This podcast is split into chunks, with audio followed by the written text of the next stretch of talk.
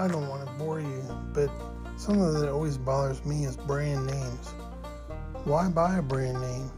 What is a brand name? What does it mean to you anymore? I'd really like to know what your thoughts are when you think of a brand name. The point isn't to put one brand over another or put a brand down, it's just what's in a brand name. You might have the same feelings as I do. You may not have the same feelings as I do, but I assure you this that sometimes you'll have a brand that you like better than another, and you have it that way for a reason. And those brands know they need to keep things the same. Join me on this quest, and I'd be happy to talk your ear off if you let me. Thanks. Welcome back.